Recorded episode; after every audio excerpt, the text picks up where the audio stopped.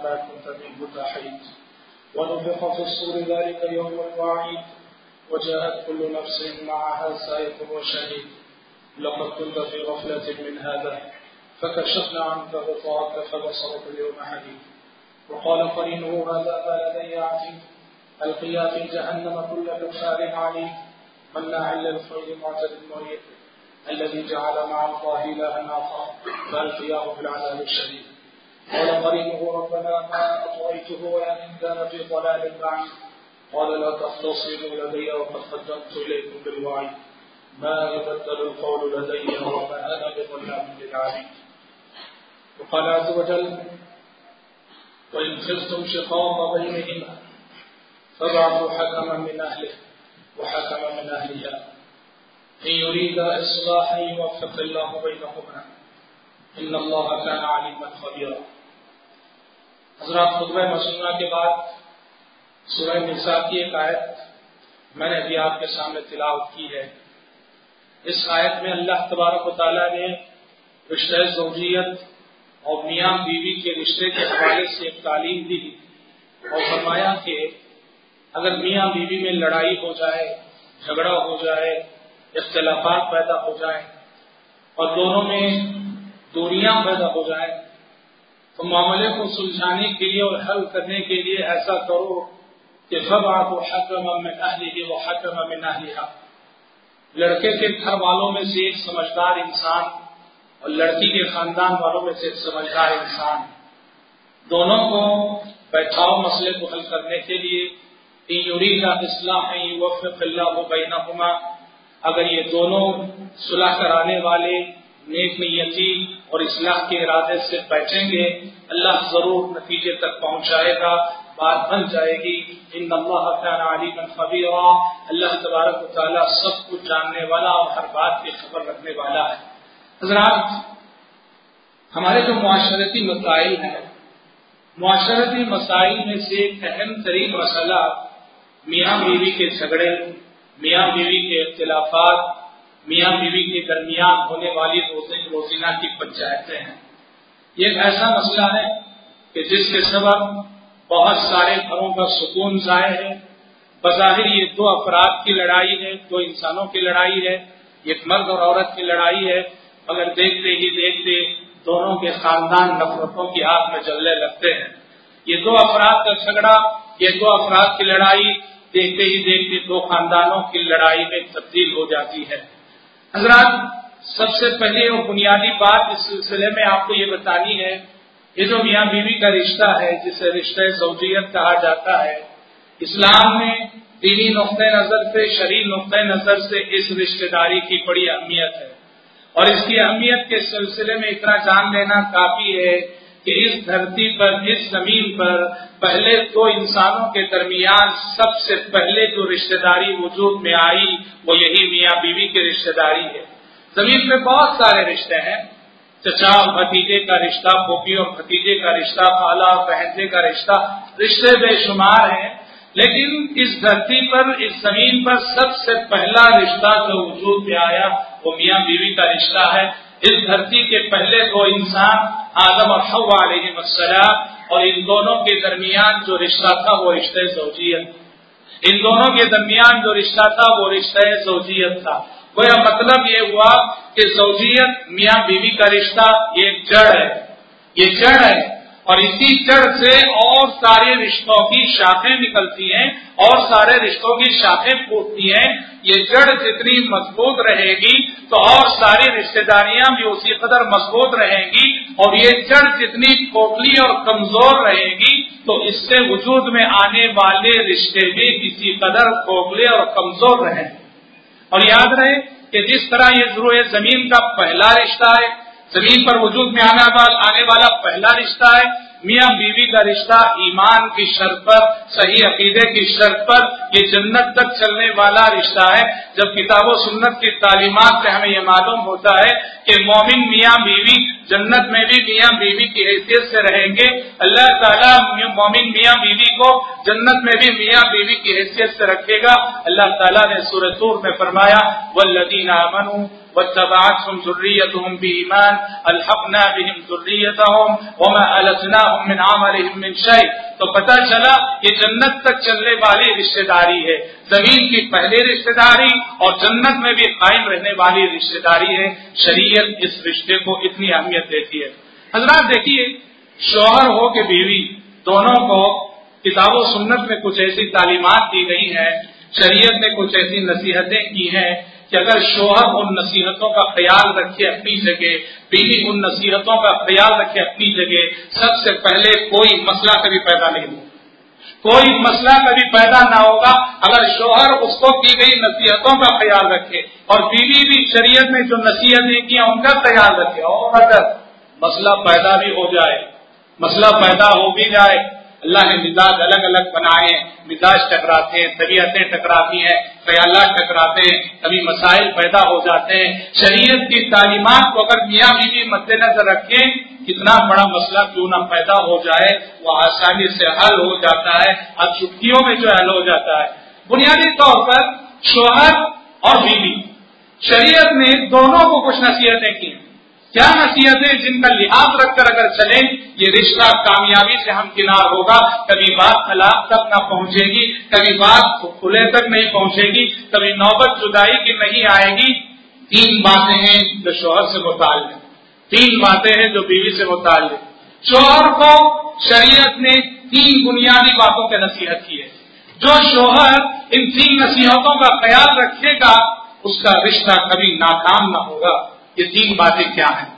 सबसे पहली बात, शोहर को, हर शोहर को, हर मर्द को शरीयत ये कहती है कि याद रखो कि तुम्हारा जो सुलूक और तुम्हारा जो रवैया तुम्हारी बीवी के साथ है, ये तुम्हारे अखलाक मंद होने या न होने की दलील है। तुम्हारा जो रवैया, तुम्हारा जो सुलूक है, तुम कितने अखलाक वाले हो? तुम्हारा कैरेक्टर कैसा है? तुम कितने शरीफ इंसान हो? तुम कितने समझदार इंसान हो? इसका सबसे बड़ा सबूत तुम्हारा रवैया जो तुम्हारी बीवी के साथ है। पहले नबी ने कहा खई रुकुम खई रुकुम लिया ही वाला खई रुकुम लिया ही लोगों तुम्हें सबसे बेहतर इंसान वो है जो अपनी बीवी बच्चों के हक में बेहतर हो, अपने अहलोयाल के हक में बेहतर हो। बीवी बच्चों के हक में जो बेहतर है, वो हमारी सोसाइटी का सबसे अच्छा इंसान है।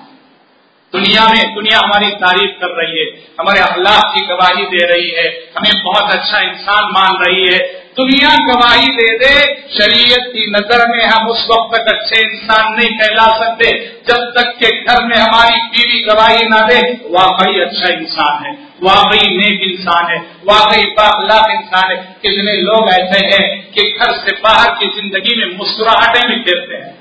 दोस्तों अहबाब की मजलिस में मुस्कुराना जानते हैं, रिश्तेदारों के साथ मुस्कुराना जानते हैं, जिधर जाए तो मुस्कुराना चाहते हैं। घर में दाखिल होते हैं तो उतरा हुआ चेहरा लेके दाखिल होते हैं। बीवी के सामने कभी मुस्कुराना नहीं आया, बीवी को कभी खुश रखना नहीं आया। कुरान कहता है, शरीयत कहती है, ऐसे लोगों के अखलाक का शरीयत की नज़र में कोई एतबार नहीं। जिनका रवैया बस गाँव वालों के साथ, गली वालों के साथ तो बहुत अच्छा है। और घर में बीवियाँ के उनके जुर्म की शादी है, और उनके जुर्म की शिकायत कर रही है। तो याद रखो मेरे भाइयों शोहर को नसीहत की गई कि तुम तुम अपनी बीवी के साथ ऐसा रवैया अपनाओ, ऐसा सुलूक करो कि दुनिया से पहले घर की बीवी गवाही दे। वाकई बहुत नेक इंसान है मेरा शोहर, वाकई बहुत अच्छा इंसान है मेरा शोहर, सबसे पहली बात। दूसरी बात, शोहर को शरीयत ने नसीहत की है कि याद रखो, ये गलत फहमी तुम्हारे जहन में नहीं रहनी चाहिए। वो क्या है कि मेरी बीवी सौ फ़ीसद जैसे मैं चाहूँ वैसे रहना, ये नामुमकिन है। नामुमकिन है। शरीयत कहती है, तुम्हारी बीवी के अंदर, तुम्हारी अलिया के अंदर कहीं ना कहीं कोई ऐसी आदत रहेगी, कोई ऐसी बात रहेगी जो तुमको पसंद नहीं है। ऐसा नहीं कि एक दो बातें पसंद नहीं है तो फ़ौरन तलाक की धमकियाँ देने लगो, फ़ौरन जो है उसे छोड़ने की बात करने लगो, बर्दाश्त करके चलो। शरीयत ने बर्दाश्त करके चलो। इसी बात को शरीयत ने इन अल्फाज में बयान किया पुरानी मजीद ने भाई करे तुम उन्न कसीरा अगर तुम्हारी बीवियों की कोई सिफत तुम्हें अच्छी नहीं लगती है सब्र करो उसी बीवी के अंदर अल्लाह तुम्हें आइंदा मुस्तबिल में खैर कसीर दिखाएगा बहुत सारा खैर अल्लाह तुम्हें दिखाएगा और इसी मफहूम को प्यारे नबी वसल्लम ने इन अल्फाज में बयान किया इन कुल औरत पसली की हड्डी से बनाई गई है पसली की हड्डी से पैदा की गई है पसली की हड्डी की सिफत है वो टेढ़ी रहती है। पसली की हड्डी कभी सीधी नहीं होती। पहले नबी ने कहा पसली की हड्डी को सीधा करना चाहो, वो टूट जाएगी मगर कभी सीधी ना होगी। कहा कि वो टेढ़ापन उसके अंदर रहते हुए ही उसको बर्दाश्त करके चलो। बर्दाश्त करके चलो। अल्लाह उस एक दो कमजोरियों के बावजूद उसके अंदर तुम्हें खैर दिखाए। पता चला, शोहर की ज़िम्मेदारी बनती है। अच्छे शोहर की अलावत है। कि वो अपनी बीवी के अंदर पाई जाने वाली कमजोरियों पे नज़र रखता है, बर्दाश्त करता है इसलाह और सुधार की कोशिश भी करता रहता है। और तीसरी बात, हर शोहर से शरीयत ने यह कही है कि अल्लाह ताला ने तुम्हारी बीवी को जो तुम्हारे मातहत किया है, उसकी शर्त क्या है? किस बुनियाद पर? कहा हिंसा तुम बिनारू और तस्वीर तुम हिंसा तुम बिनारू और तस्वीर बेहसान कहा कि अगर बीवी को जब तक अपनी सहूलियत में रखना, भले तरीके से रखना, उसे सताना, उसे ताने देना, उसे तकलीफें देना, खामखा उसे मारना, उसके खानदान वालों को गिनना, उसके खानदान वालों को जब देखो बुरा भला कहते रहना, ये अच्छा शोहर नहीं है। कहा इंसा तुम बीमारू रखना हो बीवी को जब तक रखो, भले तरीके से रखो। और तस्वीर हम ऐसा, अगर मामला इतना बढ़ रहा है इख्तलाफात इतने बढ़ रहे हैं, निभने का कोई चांस नहीं है, छोड़ना हो तो भी एहसान के साथ छोड़ देखो कितनी बड़ी बात है। तलाक देना हो तो भी सताकर नहीं, तलाक देना हो तो भी इल्ज़ाम लगाकर नहीं। तलाक देना हो तो भी जो है उसको बदनाम करके नहीं। अल्लाह पर शरीयत कहती है, अगर रिश्ता मिल नहीं सक रहा है, तलाक जुदा हुए मगर कोई चारा नहीं तो याद रखो, छोड़ना हो तो भी भले तरीके से छोड़ो। रखना हो तो भी एहसान के साथ, छोड़ना हो तो भी एहसान के साथ, एहसान के साथ रखो, एहसान के साथ छोड़ो। वल्ला, ये तीन बातें, जो शोहर इन तीन नसीहतों का ख्याल रखते इन तीन नसीहतों में लिहाज रख ले मिसाली शोहर बनेगा और उसकी ज़िंदगी कभी, उसकी ज़िंदगी इंशाअल्लाह ताला के दिन नाकामी से दो चार ना होगी और ऐसी तीन नसीहतें ऐसी हैं जो बीवियों को शरीयत ने की है। जहाँ शोहर अपनी तीन नसीहतों का ख्याल रखे, बीवी भी वही उसे की गई तीन नसीहतों का ख्याल रखे। बीवी से कहा गया है, तुम्हें ये मान के चलना पड़ेगा, बीवी होने की हैसियत से। तुम्हारा शोहर तुम पर निगरान है खौवान है। कौवाम किसे कहते हैं? कौवाम हुकूमत करने वाला, हाकिम। कुरान ने कहा, अर्रिजालु कौवामुन अलन निसा मर्द औरतों पर कौवाम है, शोहर कौवाम है औरत पर। औरत को ये मान के चलना पड़ेगा कि मेरा शोहर जो है मुझ पर कौवाम है, और उसे ये मानना पड़ेगा कि अल्लाह ताला ने मुझे मेरे शोहर के मातहत किया। अल्लाह ताला ने मुझे मेरे शोहर के मातहत किया। बीवी होने की हैसियत से हर औरत को चाहिए। वो नफ्सियाती तौर पर जहनी तौर पर इस बात को मानकर चले मुझे मेरे शोहर के मातहत रहना है। शोहर पर हुकूमत करने की कोशिश ना करे कोई खातो शोहर पर हुकूमत चलाने की कोशिश करे न, कोशिश ना करे खातो जहनी तौर पर यह जहन रखे शोहर को अल्लाह ने कौवाम बनाया है निगरान बनाया है निगहबान बनाया है उसका हक है। उसकी मातहती में रहना, उसकी मातहती में जीना, उसकी मातहती को दिलो जान से कबूल करना, उसकी मातहती पर खुश दिल रहना, ये मेरी ज़िम्मेदारी है ये हर औरत को मान के चलना चाहिए। याद रखो, जहाँ जिस घर में शोहर कौवान ना हो, शोहर हाकिम ना हो, और जिस घर में जो है शोहर दब जाए, औरत की हुकूमत आ जाए, वहाँ बहुत सारे मफासिद होते हैं, और सबसे बड़ा पता भी होता है कि रिश्तेदारों से ताल्लुकात बिगड़ते हैं। औरत मिजाज की कमज़ोर होती है, जज्बाती होती है कुत बर्दाश्त कम होती है, अगर वो हाकिम बन जाए और उसके इशारों पे मर चलने लगे तो ये होगा कि उस घराने के ताल्लुकात दूसरे रिश्तेदारों से ठीक नहीं रह सकते। इसलिए माओ को, बहनों को चाहिए, वो बीवी होने की हैसियत से इस बात को मान कर चले। अल्लाह ने, शरीयत ने ये कहा है कि मेरा शोहर मुझसे कौवाम है। हाकिम है निगहबान है निगरान है और मैं उसके मातहत हूँ इस मातहती को दिल से मानना चाहिए। और दूसरी बात, जो इसी से मिलती जुलती है, जब शोहर कौवाम है तो शरीयत दूसरी तारीम और दूसरी नसीहत ये करती है औरत को, कि जब वो कौवाम है तो उसकी इतादों पर मबरदारी तुम्हारी ज़िम्मेदारी है। वो जो कहे मान के चलना। हाँ शरीयत के खिलाफ कहे तो नहीं। शरीयत के खिलाफ शोहर हुक्म दे तो नहीं। आम दुनियावी मामला में शोहर की इतादों पर मबरदारी करना हर बीवी का फ़र्ज़ है। पहले नबी ने कहा कि अगर गैरुल्लाह के लिए दुनिया में सजदा जायज़ होता, मैं बीवियों को हुक्म देता कि वो शोहर के लिए सजदा। और याद रखो माओ बहनों, तुम्हारे जज्बे तात का असल इम्तिहान कब होता है मालूम? जब शोहर किसी ऐसी बात का हुक्म दे जो तुम्हारे नज़दीक ना पसंद शोहर किसी ऐसी बात का हुक्म दे रहा है जो तुम्हारे नज़दीक ना कमा रहे लेकिन शोहर की खातिर तुम्हें मानना पड़ेगा। क्योंकि शोहर की तात तुम पर फ़र्ज़ है। जब तुम इस मिजाज के साथ चलोगी कि मेरा शोहर कह रहा है और अल्लाह उसके रसूल का हुक्म है शोहर की बात मुझ पर ज़रूरी है। अपनी ख्वाहिश की कुर्बानी देकर, अपनी अरमान की कुर्बानी देकर, अगर शोहर की बात करोगी तुम्हारे रिश्ते में बहुत सारी, बहुत सारा खैर आएगा और बहुत सारी बरकत होगी। और तीसरी बात जो हर बीवी को, बीवी होने की हैसियत से, शरीयत कहती है, वो ये है, याद रखो, तुम्हारा शोहर, ये तुम्हारी जन्नत भी है, तुम्हारी जहन्नम भी है। जैसे औलाद के सिलसिले में कहा गया कि औलाद के लिए माँ बाप जन्नत भी है, जहन्नम भी है। वैसे बीवी के लिए शोहर, उसकी जन्नत भी है, उसकी जहन्नम भी है। बीवी अपने शोहर के तो जहन्नम में जाने का ज़रिया भी बना सकती है और जन्नत में जाने का ज़रिया भी बना सकती है। नबी ने फरमाया अयुमा सल्लत हमसहा वसामत शहवा वसाहत सौजहा दखलत मिन अई अबवाब जन्नत शाह बबरानी वगैरह में हज़रत अनस हज़रत अबू हुरैरा से मरवी है फरमाया प्यारे नबी ने जो बीवी भी जो खातून भी इनमें पाँच वक्त की नमाजों की पाबंदी करे रमज़ान के एक महीने के रोज़े रखे और उसकी ज़िंदगी में शोहर की इतादों पर माबरदारी का जज्बा है। शोहर की इलाज करके चलती है। अल्लाह अकबर न सिर्फ़ ये कि ये बीवी जन्नत में जाएगी, बल्कि अल्लाह उसके आगे जन्नत के आठों दरवाजे खोलेगा और कहेगा कि ये आठ दरवाजे तेरे आगे खुले हैं, जिस दरवाजे से दाखिल होना है दाखिल। इतनी बड़ी बात। शोहर जन्नत है, शोहर जहन्नम है। जन्नत पा सकती हो तुम अपने शोहर की इताद करके। और यही शोहर इसी शोहर की नाफरमानी तुम्हारे जहन्नम में जाने का ज़रिया बनेगी। प्यारे नबी ने जवाबों से कहा कि शरण निसाई तसदकना फइन्नी पूरी तुकुन्ना सरालिना और तो सदका करो सदका करो।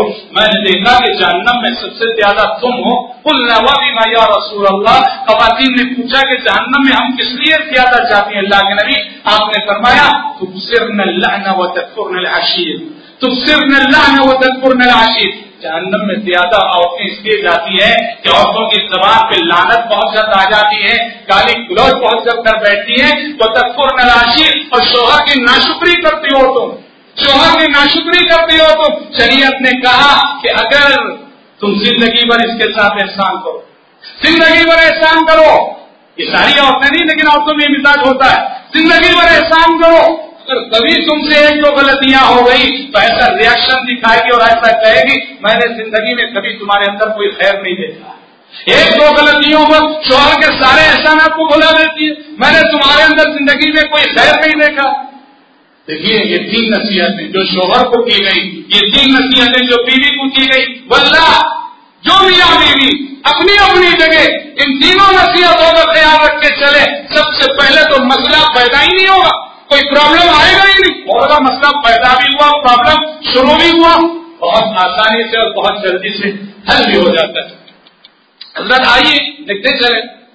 आजकल जो माहौल है, मियाँ बीवी के झगड़े, मियाँ बीवी के इख्तलाफात, क्या जवाब है? खानदान चल रहे घर चल रहे जिंदगियों का सुकून जाए है। न रात में चैन है न दिन में सुकून है और जब जिंदगियों का सुकून खत्म होता है तो इंसान की सेहत बिगड़ती है और ज़िंदगी खत्म होती है, ज़िंदगी बना होती है। क्या असबाब है? असबाब अगर हम किनारे जाए तवील फहरिस्त है, लंबी फहरिस्त है। मैं उनमें से चंद एक असबाब का तस्करा आपके सामने करूँ। देखो, मियाँ बीवी के जो इख्तलाफात आज देखने को मिल रहा है, इसका पहला सबब, पहला रीजन वो है जिसका ताल्लुक शादी से पहले से है। वो क्या है? लड़के के लिए लड़की का इंतखाब करते हुए।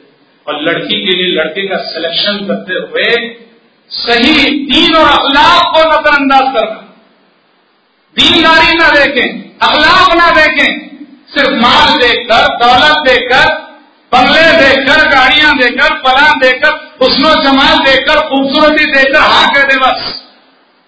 दीन को नजरअंदाज न रखें, किस अकीदे के वो न देखें अखलाक कैसे वो न देखें जब दीन और अखलाक को नजरअंदाज करके रिश्ते होंगे तो शादी तो बड़ी धूमधाम से हो जाएगी। शादी तो बड़ी धूमधाम से हो जाएगी। इतने करोड़ खर्च हुए, इतने करोड़ खर्च हुए, लेकिन याद रखो शादी के बाद ही महीना दो, महीना नहीं इख्तलाफात और घंटे पंचायतों का ऐसा सिलसिला चलता है कि वलियाजुल्ला बात जो है तलाक तक जाके रुकती है, खुला तक जाकर पहुँचती है। रिश्तों का इंतकाम अपने बच्चों के लिए, बच्चियों का इंतकाम बच्चियों के लिए, बच्चों का इंतकाम तुमको जो देखना है देख लो, मगर दीन और अखलाक को नजरअंदाज दीनदार रिश्ते और बाखलाक रिश्ते, दोनों चीज़ें। दीनदारी भी बाखलाक भी हर दीनदार बाखलाक नहीं होता और हर बाखलाक दीनदार नहीं होता। दोनों चीज़ें देखना ज़रूरी।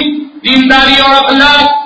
मेरे नबी ने फरमाया इदा अदा को मन तरसो न दीन हुआ फजो इल्ला तफालू तकुन फितनतुन फिल अर्दि व फसादुन जब तुम्हारे पास ऐसे रिश्ते आए, जिन रिश्तों की दीनदारी से तुम मुतमिन हो, जिन रिश्तों के अखलाक से तुम मुतमिन हो तो अल्हम्दुलिल्लाह कहते आगे बढ़ो। इल्ला तफालू अगर ऐसा नहीं करोगे, दीन को नहीं नजरअंदाज करोगे, अखलाक को नजरअंदाज करोगे, दीन और अखलाक को केयरलेस करके शादियाँ करोगे तबुन फितना सुन फिलती और फसाद उन कबीर। ज़मीन में बहुत सारे फितने होंगे, फसाद होंगे, झगड़े होंगे इख्तराबाद होंगे, पंचायतें होंगी जनते होंगी। इतनी बड़ी बात ये पहला सबब है कि मियाँ बीवी के इख्तलाफात का दीन और अखलाक को नजरअंदाज करके रिश्ते करना। और दूसरी बहुत बड़ी बात, शादी के बाद। जो मियाँ बीवी के दरमियान बात बिगड़ती हो गया बात बात पे गिरफ्त करने का मिजाज। बात बात पे पकड़ने का मिजाज। ये मिजाज लड़के के अंदर हो या लड़की के अंदर हो, दोनों में से किसी एक के अंदर भी हो तो ज़िंदगी आज़ाद बन जाती है।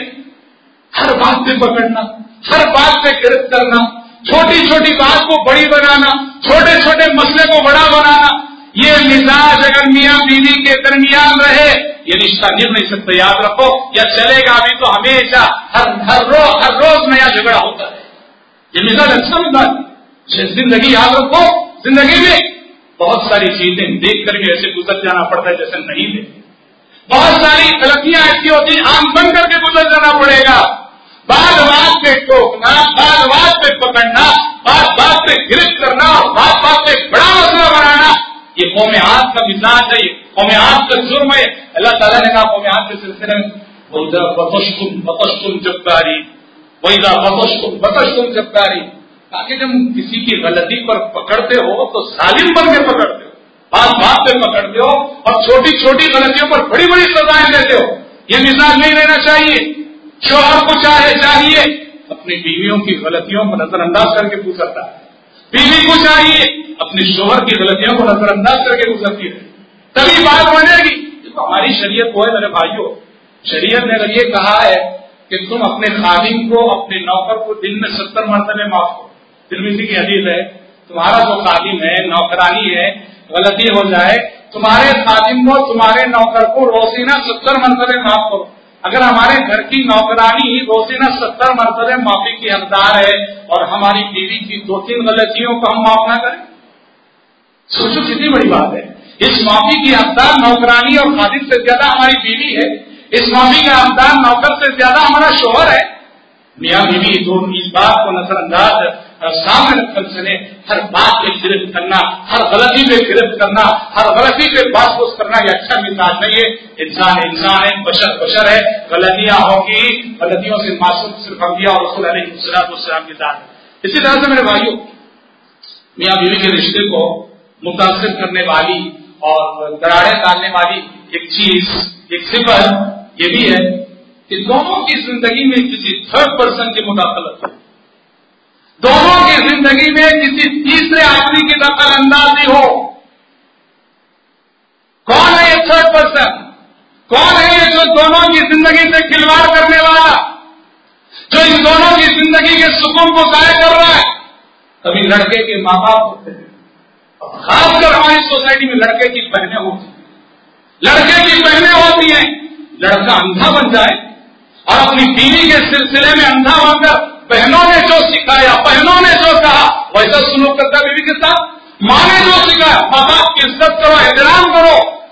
लेकिन जहाँ वो गलत मशवरे देते हैं, माँ, एहतराम के साथ उनके मशवरे को रख दो। एहतराम के साथ उनके मशवरे को रख दो। अपनी ज़िंदगी के लिए रवैया बना लेना तुम्हारे पास भी तो अकल है तुम्हारे पास भी तो समझ है। अल्हम्दुलिल्लाह जैसे तुमने अपनी सोचियत में कबूल किया है अब तुम्हारा अपना कोई डिसीज़न नहीं तुम्हारी अपनी कोई राय नहीं तुम्हारा अपना कोई चॉइस नहीं। अंधे बनकर बहनों ने जो सिखाया और उसे बहनों के सिखा, सिखाने पर जो है अपनी बीवी पे जो है सितम रहे हो पूरा घराना एक तरफ़ है और बेचारी घर की बहू एक तरफ़ है। सास और बहू का जो मसला है इंशाल्लाह उस टॉपिक पे भी हमारा खुदा होगा। कितना बड़ा मसला कितने घर ऐसे हैं पूरे घर एक पूरा घर एक तरफ़ है। पूरा लड़का भी, लड़के की माँ भी, लड़के का बाप भी, लड़के के भाई भी, लड़की की बहने सब एक तरफ़ है। बेचारी घर की बहू अकेली एक और कभी उल्टा होता है, कभी उल्टा होता है, बेचारा लड़का मजबूर है बाखलाक है, उसने सुलूक करने वाला है। और लड़की जालिम और जाबिर पे सबकी मिल गई। लड़की अपनी बहनों के इशारे पे नाचती है, माँ बाप जो सिखा के देते हैं, वो रवैया ससुराल के घर में अपनाती है। और इस तरह लड़की तालीम बनती है। कितने लड़के ऐसे हैं कि उनके माँ बाप और उनकी बहनें उनकी जिंदगियों से खेल रहे हैं और कितनी लड़कियाँ ऐसी हैं कि जिनके माँ बाप और जिनकी बहनें उनकी जिंदगियों से खेल रहे याद रखो, मियाँ बीवी को समझ के चलना चाहिए। ज़िंदगी हम, हमारी है। ज़िंदगी हमारी है। हम अगर बिखरेंगे कि हमारी ज़िंदगी का बिखराव है। हमें अपनी ज़िंदगी आप बनाना है। माँ बाप साथ देंगे भाई बहन साथ देंगे तक देंगे और वो भी जो है साथ छोड़ देंगे। अपनी ज़िंदगी आप बनाना है अपनी ज़िंदगी को आप संवारना है। इसलिए जहाँ बात लेना है लेना है जहाँ बात छोड़ना है छोड़ना है। और जरा इसी तरह से जो चीज़ें मियाँ बीवी के इख्तिलाफात का सबब बनती है जो जो, जो असबाब है उनमें से बुनियादी सबब जादू भी है। कुरान मजीद ने सुरह बकरा पहले पारे के अंदर हारूत और मारूत का जहाँ ज़िक्र किया।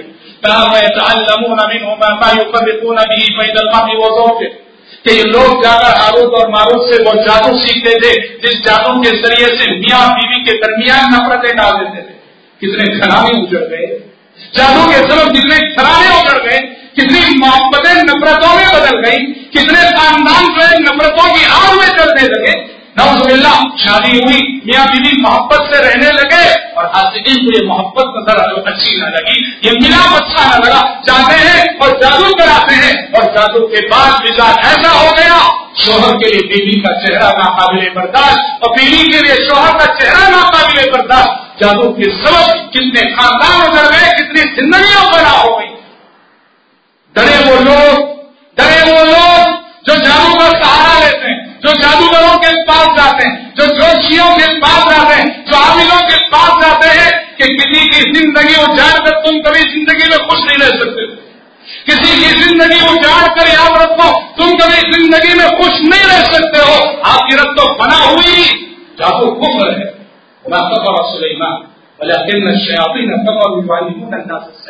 जादू कुफर है।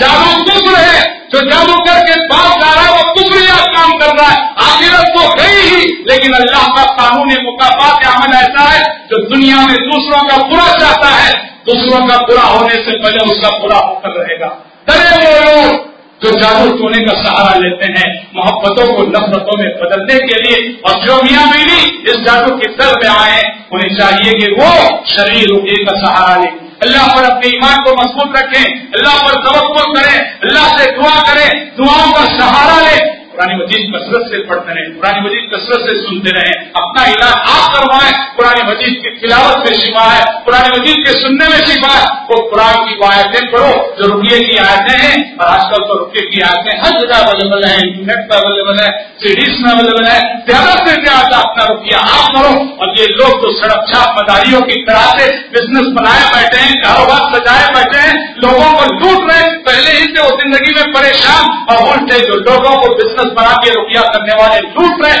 इनके फितनों से बचने के लिए ज़रूरी है कि अपना रुपया आप कर लें। आप भी मोमिन है, आपकी जबान में भी तासीर है, आपके दिल में भी ईमान है। अल्लाह आपकी जबान में भी वो तासीर देगा।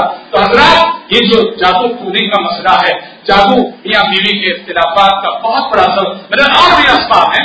इसी तरह से मियाँ बीवी के इख्तिलाफात का एक और सबक जो किताब सुंदर से वो है, बदगुमानी का मिजाज। बदगुमानी का मिजाज जिसे आमतौर पर बोलचाल की जबान में कहते शक करने का मिजाज शक करने का मिजाज मियाँ, बीवी, दोनों में से किसी एक के अंदर भी अगर ये मिजाज रहा, ज़िंदगी अजाब शक करने का मिजाज बात बात पे शक करना बात बात पे शक करना। कभी शोहर शक की मिजाज होता है, कभी बीवी जो है शक की मिजाज दोनों में से किसी एक के अंदर भी अगर ये शक्की मिजाज आ गया, ये बदगुमानी आ गई तो उसे ज़िंदगी अजाब बन जाती है।